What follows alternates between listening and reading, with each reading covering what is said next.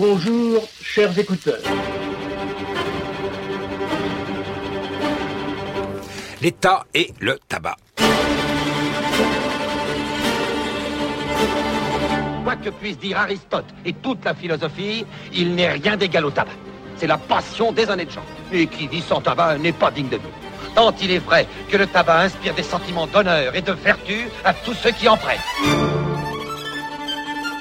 Au temps de Molière, on le suçait, on le prisait, on le mâchait quand on ne le humait pas en décoction. Les hommes y trouvaient du plaisir, tandis que le roi y trouvait son intérêt. Le contrôle puis le monopole du tabac, c'est une politique de longue durée qui ne connaîtra d'éclipse que sous la Révolution. Achat de la production, fabrication dans des manufactures nationales, distribution des débits à des obligés, affectation des bénéfices au trésor, le système a de quoi être satisfait de lui-même. La Troisième République le couronne en 1926 avec le La Seita. C'est que la consommation s'envole au XXe siècle. L'apogée, ce furent les Trente Glorieuses. Aujourd'hui, nous les considérons avec du regret, mais aussi davantage de recul. Elles furent productivistes, polluantes, tabagique aussi. La Seita, sans inquiétude, fit tout ce qui était en son pouvoir pour augmenter la consommation et donc sa contribution propre au budget français.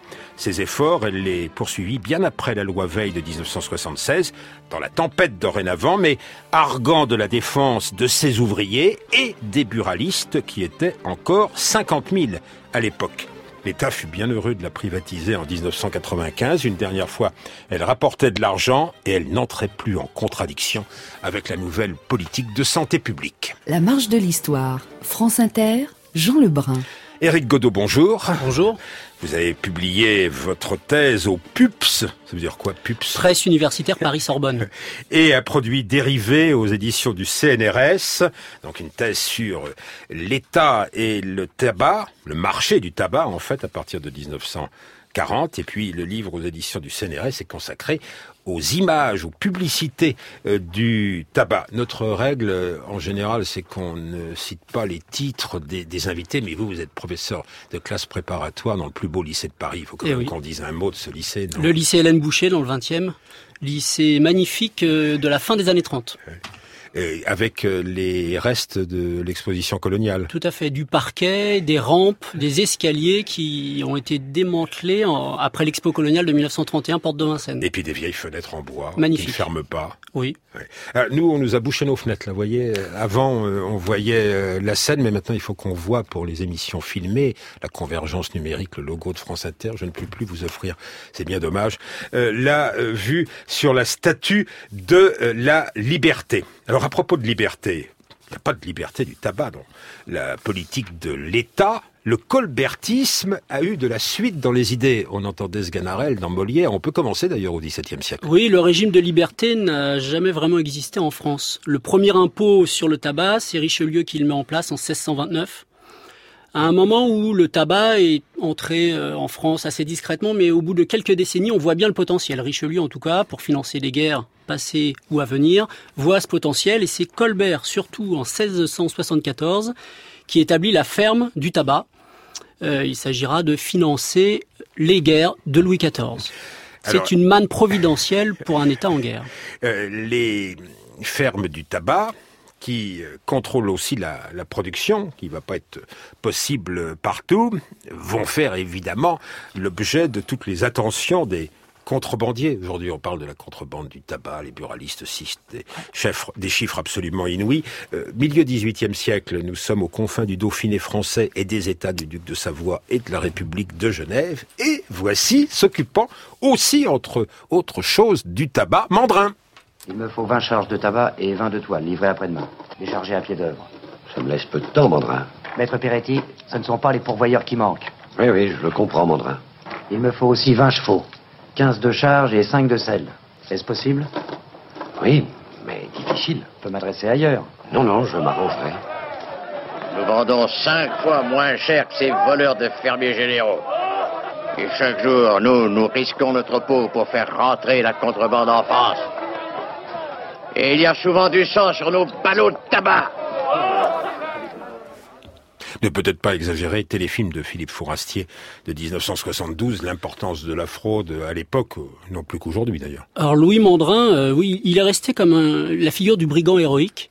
Effectivement, à cette époque où la contrebande, euh, on est aux frontières du royaume, hein, vous vous rappelez, il va se réfugier régulièrement en Savoie avec, avec ses hommes, et il est parti en guerre, en quelque sorte, euh, contre les fermiers généraux, qui sont accusés des, spéculateurs, des agioteurs, des accusations qui vont se poursuivre jusqu'à la Révolution française. Hein, dans le Père du Chêne, vous savez très bien, ce journal révolutionnaire qui donne un peu le pouls des sans-culottes et de l'opinion parisienne, eh bien Lavoisier, fermier euh, général, euh, est donc euh, en charge du tabac, notamment du sel aussi. Hein, la ferme générale était en charge de gérer tous ces contributions indirectes, eh bien Lavoisier est traité d'agioteur, de spéculateur. Effectivement, la ferme générale très très très impopulaire. Souvenez-vous du mur des fermiers généraux, bâti dans les années 1780, hein, et euh, le mur murant Paris rend Paris murmurant, et la gronde, il alimente cette gronde des Français vis-à-vis de l'impôt, qui est vieille comme euh, comme comme l'État en quelque sorte. Alors la Révolution va desserrer euh, les taux, accorder la liberté du tabac, comme dans d'autres domaines commerciaux, mais euh, très vite le monopole va se réorganiser, j'imagine sous l'égide de Napoléon, Bien qui sûr. prisait Oui, alors après une vingtaine d'années euh, tr- très perturbées par la Révolution française, c'est effectivement Napoléon qui met de l'ordre par différents décrets en 1810-1811. Euh, L'achat, la fabrication et la vente des tabacs reviennent du ressort exclusif de l'État. Donc le régime de liberté n'aura pas duré longtemps. C'est à partir de ce moment-là que l'État distribue les bureaux de tabac, c'est-à-dire que Napoléon fait, fait. tuer les hommes et ensuite il distribue les bureaux de tabac aux veuves. Oui, depuis 1811, euh, la vente du tabac aux consommateurs ne peut avoir lieu que dans des établissements qu'on appelle débits, qui sont autorisés et concédés par l'État.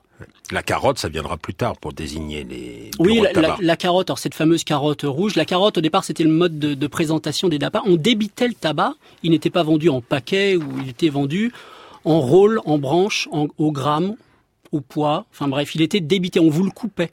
Et alors ce tabac, euh, vous racontez ça, euh, vos élèves d'Hélène Boucher, j'imagine, euh, on l'use au 19e siècle de toutes sortes de manières dont certaines sont oubliées aujourd'hui. On peut... Il y avait des mouchoirs en tissu. Alors, À avoir son tabac euh, dans sa poche, qu'on sort du mouchoir et on le chic. Alors, les modes de consommation les plus courants entre le XVIIe et le XIXe siècle, ce sont effectivement le, priser le tabac et mâcher son tabac. Alors, la pratique de mâcher son tabac était assez étonnante puisqu'on mâchait, on mâchait. Et puis, euh, on pouvait mettre les restes de tabac mâché dans un mouchoir que l'on ressortait plus tard, ou sous son béret, que l'on ressortait plus tard pour la fameuse ressucée. D'accord? Avant, évidemment, au bout d'un moment, de, le tabac ayant perdu son goût, euh, savoureux sans doute, avant de cracher euh, par terre. Donc c'était des, des modes de consommation qui ont disparu puisque la révolution dentaire est passée par là tout de même. Le- L'empereur Napoléon faisait plusieurs prises de tabac par jour. On prisait aussi. On prise énormément. Alors la prise, Racontez aux plus jeunes, la prise vos est élèves, plutôt- oui, comment raconter. on fait pour priser. puis je leur montrerai bientôt, mais euh, la prise, c'est un mode de consommation aristocratique. On prend un petit peu de tabac qui a été réduit en poudre, on le place euh, sur le creux de, son pouce et on l'aspire par une narine. Je ne fais pas de commentaires sur ce que Jacques Sigal, notre réalisateur, euh, me communique par l'oreillette, disant que les jeunes peuvent avoir l'habitude de ces gestes déjà sans votre enseignement. Le cigare apparaît avec la Restauration. Oui. La, la cigarette un peu plus tard, euh, avec la monarchie de Juillet. Or, c'est en 1842 que, que les cigarettes, dites toutes faites à l'époque, parce qu'on les vend déjà fabriquées, euh, sont fabriquées commercialisées pour la première fois. C'est encore un mode de consommation anecdotique. Le 19e siècle, c'est l'âge d'or du tabac mâché prisé et de la pipe également. Et quand euh, les courtisans viennent voir Napoléon III, ils sont très étonnés de le voir entouré d'un halo euh, de fumée parce que eux, avant qu'il ne donne cet exemple, ne faisaient pas euh, comme lui. La pipe va être euh, majoritaire jusqu'au milieu Oui. du, des années 30. Oui.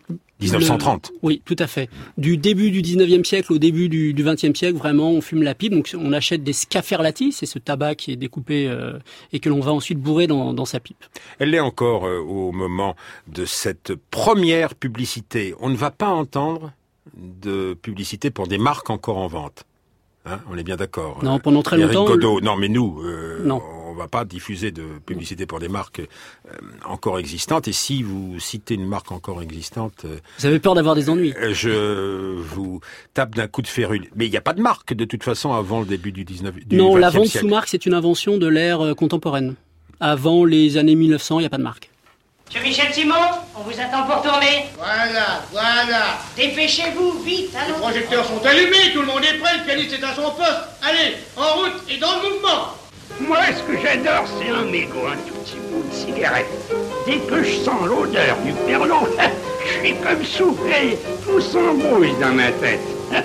Que ça soit du fin ou du gros, et sa fumée me met le cœur en fête. Je suis plus heureux qu'un aristo. Quand, au bec, moi, j'ai mon petit bout de mégot.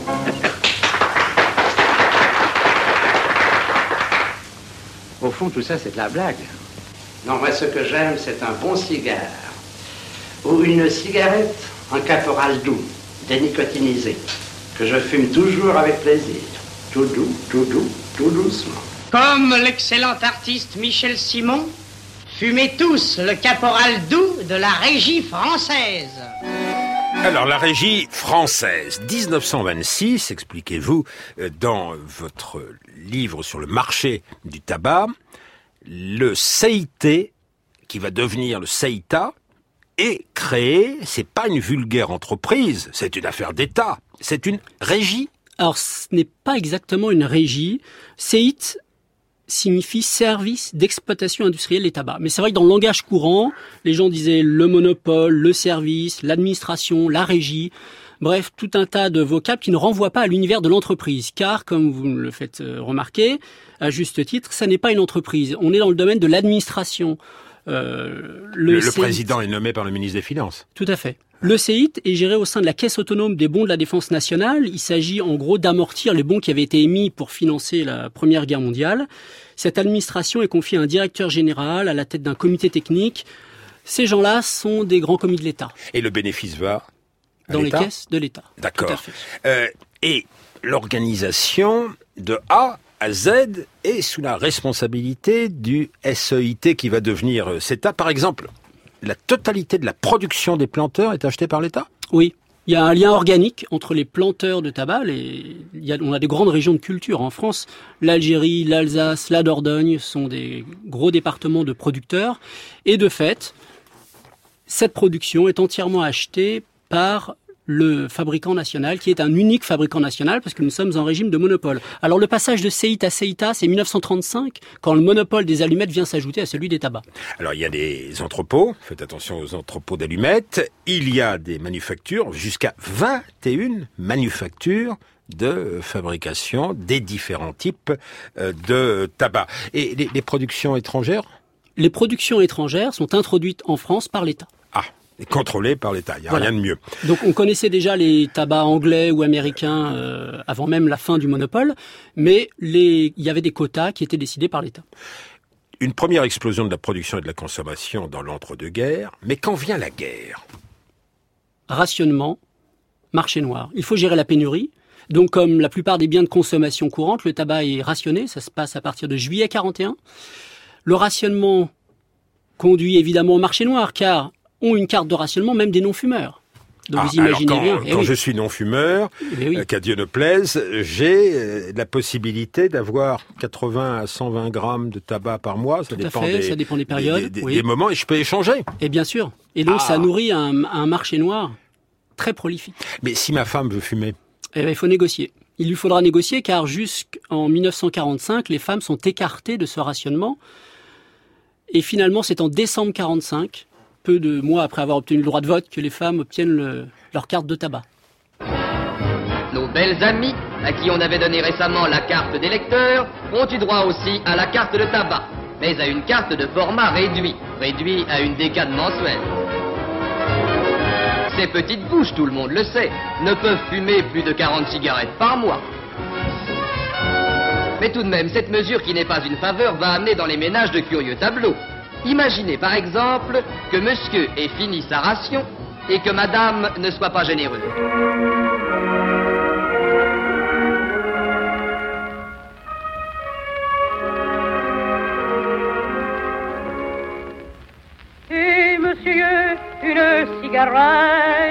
Une cibiche, ça n'engage à rien.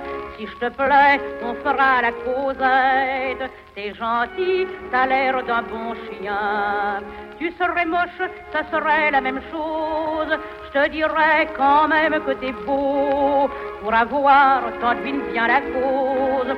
Que je te demande, une pipe amigo. Non, pas d'anglaise, ni de goutte dorée. C'est ta là, c'est du chiquet.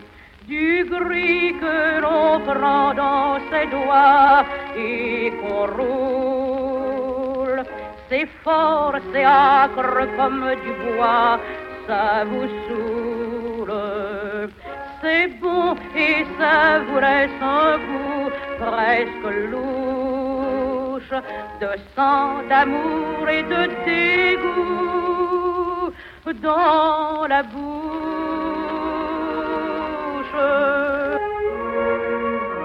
La marche de l'histoire. Jean Lebrun sur France Inter.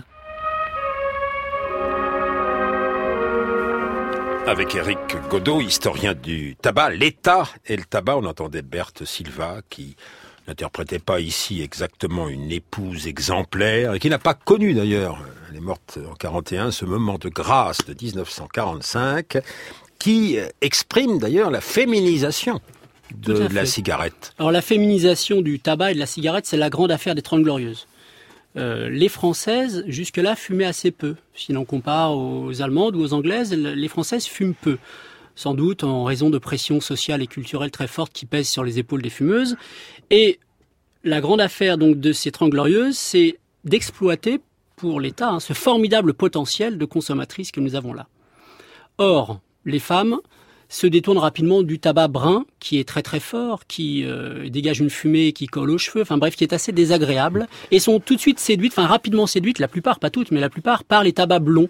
Et elles sont aussi séduites peut-être par euh, la fabrication euh, de la publicité et des paquets de cigarettes. Aujourd'hui, on parle du paquet neutre qui pourrait euh, s'imposer. Alors vous nous disiez, on consommait déjà beaucoup de tabac avant qu'il y ait des marques. Oui. Euh, mais tout de même, ça aide d'avoir euh, ah bah, des, ce que les boîtiers élégants.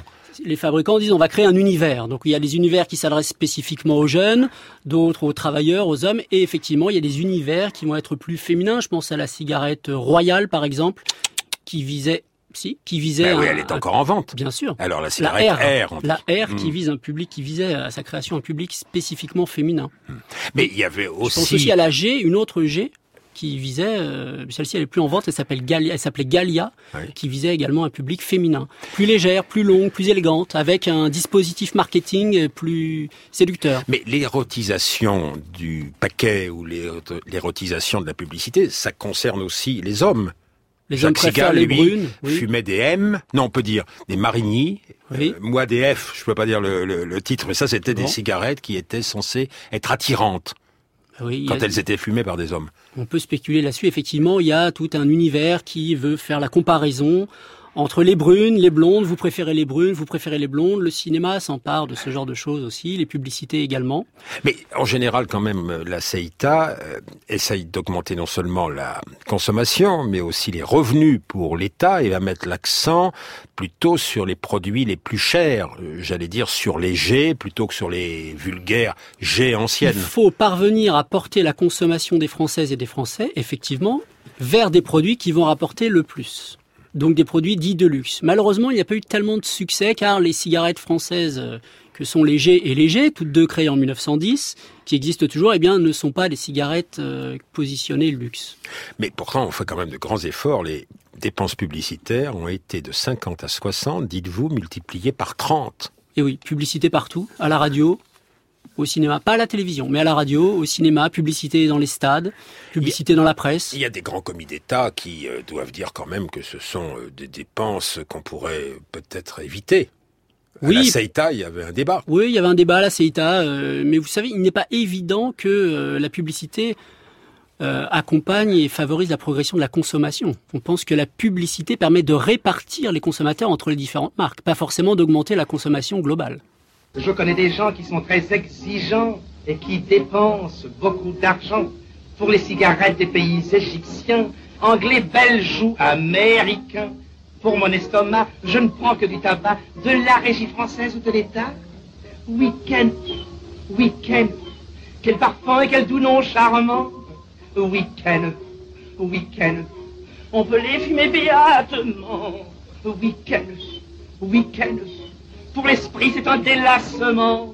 J'adore leur forme fine, fine, surfine, divine. Et je ne fume, ça se devine, que les week-ends au nom charmant. Comme notre grand comique Fernandel, fumait et offrait les excellentes cigarettes week-end, goût anglais de la régie française. Goût anglais. Alors on peut citer le nom de Weekend puisque c'est une marque qui n'est plus euh, distribuée.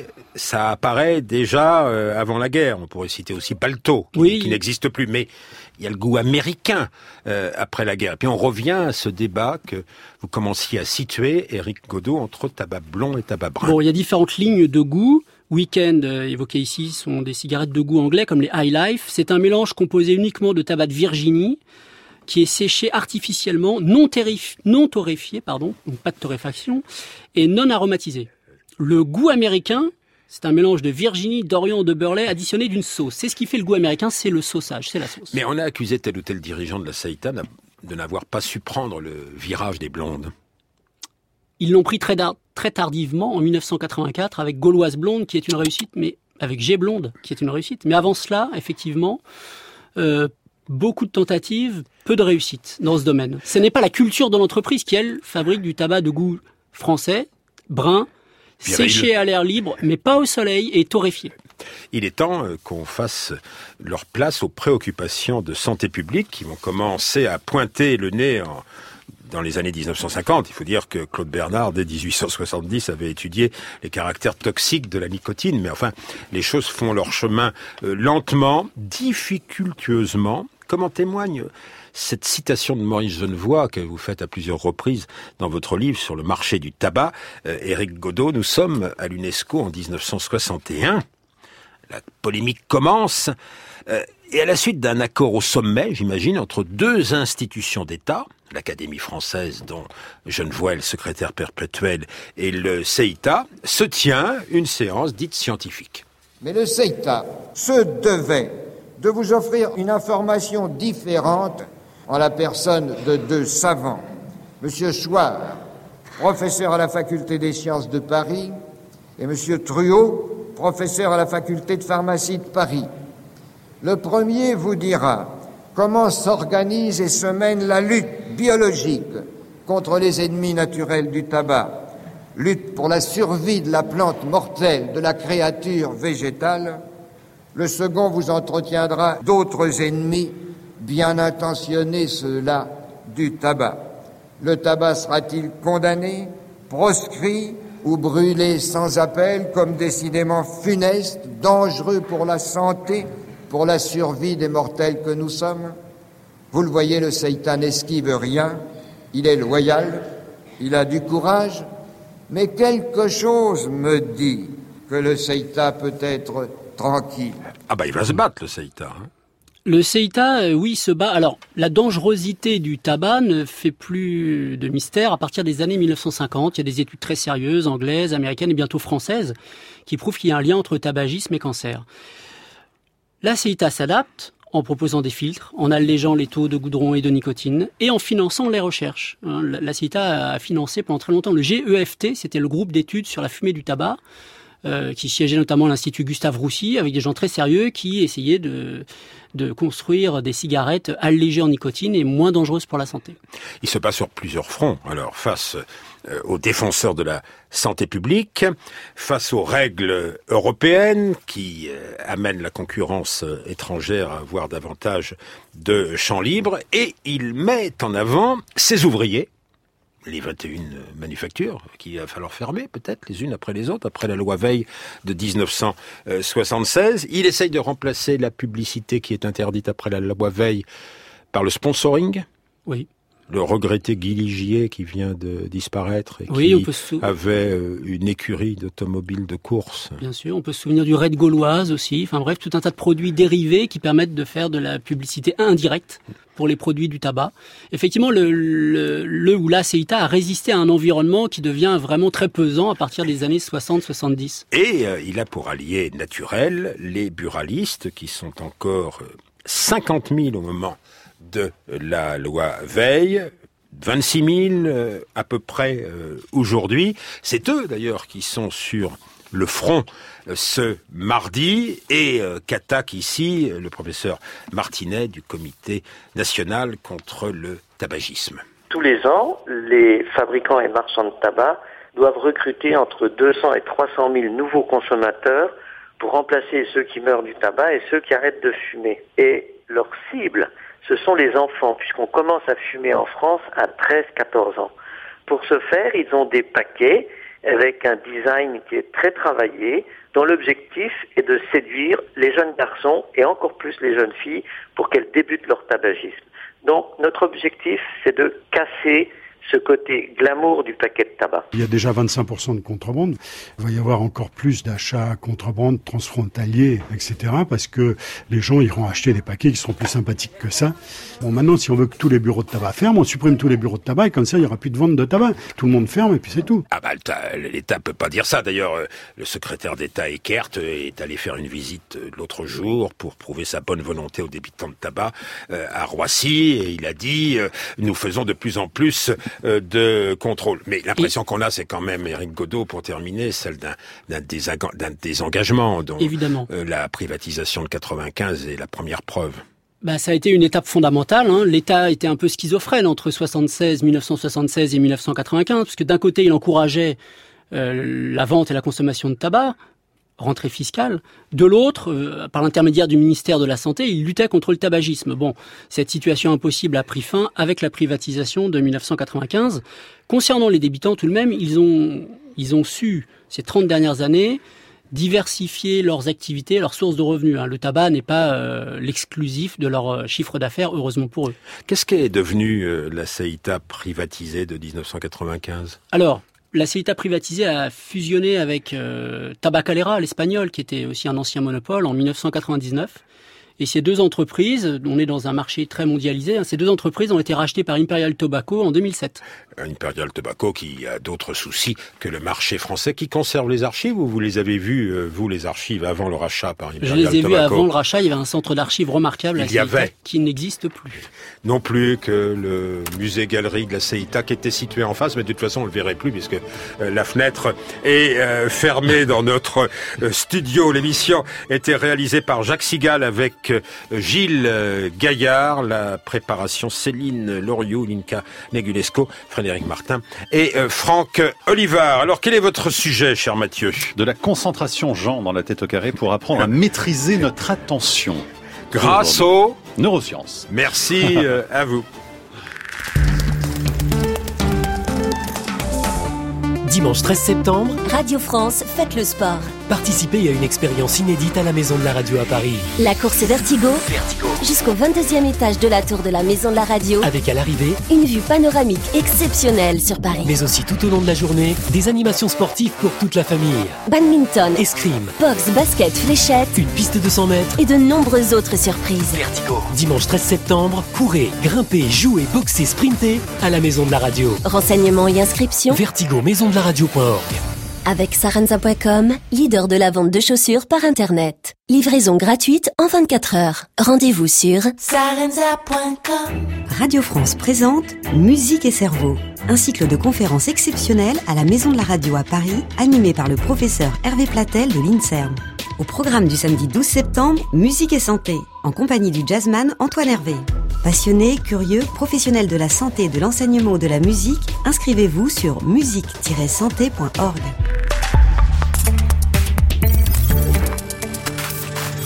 Alors, demain, me direz-vous, euh, Éric Godot, bah, le Japon, ça ne peut pas à certains égards se comparer à, à la France.